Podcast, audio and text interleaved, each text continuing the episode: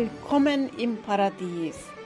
Unter paradiespodcast.com findest du Themen, wie du dein Leben in Fülle, Freude und Faszination erlebst.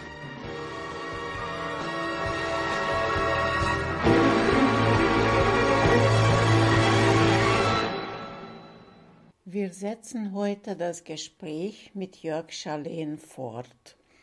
Wir haben schon einiges über Geld, über Wirtschaftssystem und Banken gesagt und heute geht es weiter mit der Rolle der Banken, mit der Rolle des Zentralbank.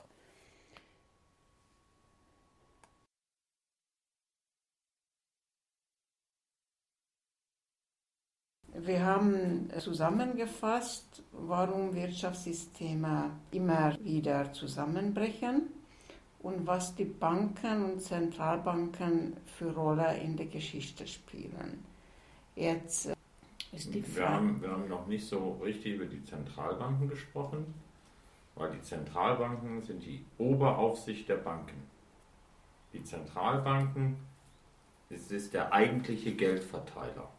Die Zentralbank ist im übertragenen Sinne der Vermögensverwalter des gesamten Volkes, während die Bank der Vermögensverwalter von Einzelpersonen ist. Ist die Zentralbank der Vermögensverwalter des ganzen Volkes, einer ganzen Gesellschaft. Weil die kontrollieren die Banken, dass sie nicht zu viele Kredite rausgeben. Das heißt, Zentralbank ist das zentrale Organ zu schauen, überhitzt eine Wirtschaft oder unterkühlt eine Wirtschaft. Mhm. Das heißt, die Zentralbank ist stellvertretend für das ganze Volk diejenigen, die darauf achten, dass die Banken ihrer Aufgabe gerecht werden und sie wenn es notwendig ist, die Zügel anziehen, sprich die Zinsen erhöhen zum Beispiel. Damit kühlt die Wirtschaft wieder ab. Oder aber Impulse reingibt, dass sie die Zinsen senkt. Damit blüht die Wirtschaft wieder auf. Das heißt, wenn wir zu viele Kreditausfälle haben, würde eine Zentralbank regulierend eingreifen. Eine Zentralbank, die das Volkswohl im in ihrem Fokus hat, in ihrer Aufmerksamkeit hat. Damit es eben genau nicht zu wirtschaftlichen Staatsbankrotten kommt. Was ist jetzt anders in deinem Denken über das ganze System im Vergleich zu dem, was man jetzt so überall hört und wenn die Leute aufgehetzt werden äh, gegen Bank und Bankwesen und Geld und so weiter? Es genau anders zu machen als das, was getan wird. Das, was ja getan wird, habe ich zum Ende gesagt, es gibt Leute, die über ihr Ziel hinausgehen und Ausgaben produzieren, äh, die sie mit ihren eigenen Leistungen nicht wieder kompensieren können. Das heißt, sie nehmen Kredite auf und können diese aber nicht zurückzahlen, haften aber nicht dafür. Sehen zu, dass dann das Volk da, äh, da haftet. Das heißt, die richtige Aufgabe von Zentralbanken und Banken wäre, hinzugehen, die Menschen, die Kredite aufnehmen, weil sie einen Lebensstandard äh, haben möchten, der gar nicht mehr ihrer Leistung entspricht, und die in die Haftung nehmen und nicht das Volk dann in die Haftung nimmt. Also nicht die Gesamtheit der Menschen in Haftung nimmt, sondern die wenigen in Haftung nehmen, die tatsächlich das System für sich nutzen und immer die Schuld nicht bei sich suchen oder die Verantwortung besser ausgedrückt, nicht bei sich suchen, sondern die Verantwortung, die Verbindlichkeit, die Haftung auf, den, auf die Masse übertragen. Das wäre, der, das wäre ein Punkt, dass also Plattformen nicht mehr Kokons sind, in denen man machen kann, was man will, sondern dass die, die dafür verantwortlich sind, auch persönlich haften. Das wäre ein wesentlicher Punkt. Ein zweiter Punkt wäre, damit das überhaupt möglich ist, ist Transparenz in den Geldfluss reinzubringen. Das heißt, wenn ich genau sehe, wo jeder Euro hinfließt, dann sehe ich auch, hat er die Leistung, warum der Euro zu ihm fließt, tatsächlich erbracht? Oder hat er die Leistung, kann er sie gar nicht erbringen und seine Kreditaufnahme wird auf dem Rücken der Allgemeinheit ausgetragen? Wenn, das, wenn nur diese beiden Punkte geändert würden. Wie willst du das ändern? Ich kann das gar nicht ändern. Ich kann nur den Impuls reingeben und kann sagen, lassen wir doch mal gemeinsam über ein System des fairen Leistungsausgleiches nachdenken. Und da bin, da bin ich jetzt nicht in der äh, Richtung von links und äh, nicht in der Richtung von, wir müssen äh, alles äh, sozialisieren, sondern ich bin in der Richtung, dass ich sage, leistungsgerechte Entlohnung, sowohl für das Management als auch für denjenigen, der Toiletten sauber macht. Und diese beiden sind äh, immer auf gleicher Augenhöhe zu sehen.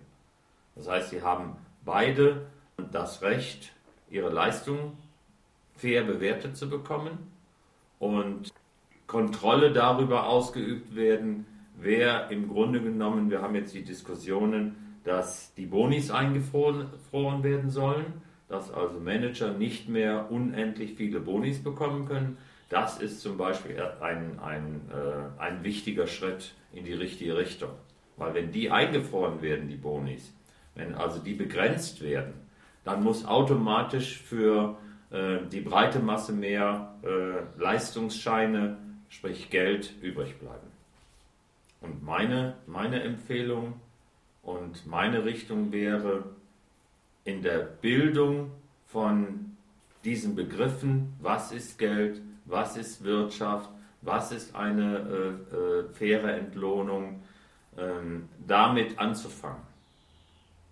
Und ähm, das mag jetzt auch ein wenig esoterisch klingen, aber ich würde bei der Selbstliebe, bei der Eigenliebe anfangen, weil daraus entsteht Selbstachtung, daraus entsteht Selbstwert und daraus entsteht dann eben auch dass ich die Selbstsicherheit, meinen Preis zu nennen. Und wie in einem äh, Interview davor, wenn ich meinen Preis nennen kann, kann ich den auch deshalb nennen, weil ich in der Wertschöpfungskette meinen Wertschöpfungsbeitrag sehe. Und wenn ich meinen Wertschöpfungsbeitrag sehe in dem Gesamtsystem, dann bin ich auch in der Lage, durch eine bestimmte Selbstsicherheit meinen Preis zu nennen, was möchte ich jetzt in dieser Wertschöpfungskette verdienen und was verdiene ich in, innerhalb dieser Wertschöpfungskette. Und dadurch, dass wir insgesamt Transparenz reinbringen, kann es zu diesen Ausuferen, Ausuferungen äh, aus meiner Sicht nur noch schwerer kommen. Gar nicht mehr kommen, weiß ich nicht, kann ich nicht beurteilen, aber viel, viel schwerer kommen, indem jeder genau weiß, das ist mein Preis für mein Eigenkapital, was ich jetzt vermiete in Form eines, äh, eines Angestelltenvertrages oder eines selbstständigen Vertrages, sprich eines Honorarvertrages. Aber als Grundlage ist es halt schwierig, weil es gibt auch diese Tauschkreise zum Beispiel. Es gibt schwierig zu bestimmen, in dem Sinn, was, was ein Grundwert ist. Ja, aber in den Tauschkreisen wird das ja genau äh, fairer gemacht. Da möchte einer unbedingt diesen Gegenstand haben. Und der andere äh, sagt, wenn du diesen Gegenstand haben möchtest, dann bekomme ich von dir das und das und das. Oder kannst du mir das liefern?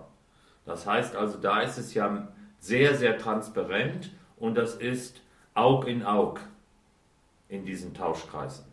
Ob das nun über Internet äh, funktioniert und ich schreibe oder ob das äh, äh, funktioniert, indem man tatsächlich meinetwegen auf den Flohmarkt geht. Heute ist bei uns in Bonn Flohmarkt in den Rheinauen. Da wird ja genau gesagt, hier ist die Ware, die ich äh, praktisch wegschmeißen würde. Und was hast du, was kannst du mir dafür, was ist es dir wert? Und dann wird ein Preis festgelegt. Da ist Transparenz drin. Während in den Produktionsabläufen, wenn ich also einen Rohstoff einkaufe, wenn ich äh, dann das Endprodukt wieder an irgendjemand anders verkaufe, dann weiß der Arbeitnehmer nicht und der Arbeiter nicht, was sein Wertschöpfungsbeitrag in dieser Wertschöpfungskette ist. Und nur dieses Wissen, was habe ich jetzt selber da eingebracht, das lässt den Preis bestimmen, so wie auf dem Flohmarkt. Da sehe ich mein, das Buch, was verkauft werden soll. Dieses Buch möchte ich unbedingt haben. Und dann hat derjenige, der Inhaber dieses Buch, das Recht zu sagen, ich möchte jetzt dafür 50 Euro haben Derjenige, der die 50 Euro hat, hat gesagt, ich zahle dafür aber nur 40. So, und entweder kommt jemand, der 45 zahlt, dann ist es äh, praktisch eine kleine Auktion, oder es kommt keiner, der 40 Euro, dann wird der, der das Buch hat, vielleicht verkaufen. Und der Kauf kommt nur zustande, indem sie sich einig sind. Das heißt also, der, der das Buch abgibt, muss das, was er bekommt, für ihn in seinen Augen mehr wert sein, als das Buch in seinen Augen wert ist. Sonst kommt kein Kauf zustande. Für heute möchte ich hier aufhören und das Thema, wie tatsächlich die Wertschöpfungskette funktioniert, beziehungsweise wie der Einzelne seinen eigenen Wert in der Wertschöpfungskette festlegen kann oder bestimmen kann und wie überhaupt Transparenz möglich sei, werde ich im nächsten Teil in der Fortsetzung drauf mit Jörg Schalin eingehen. Ich danke für das Gespräch. Herzlichen Dank für das Zuhören. Das war das Paradies-Podcast von Katalin Fay. Ich verabschiede mich für heute und wünsche dir, ich wünsche euch eine paradiesische Zeit in Fülle, Freude und Faszination. Bis zum nächsten Mal.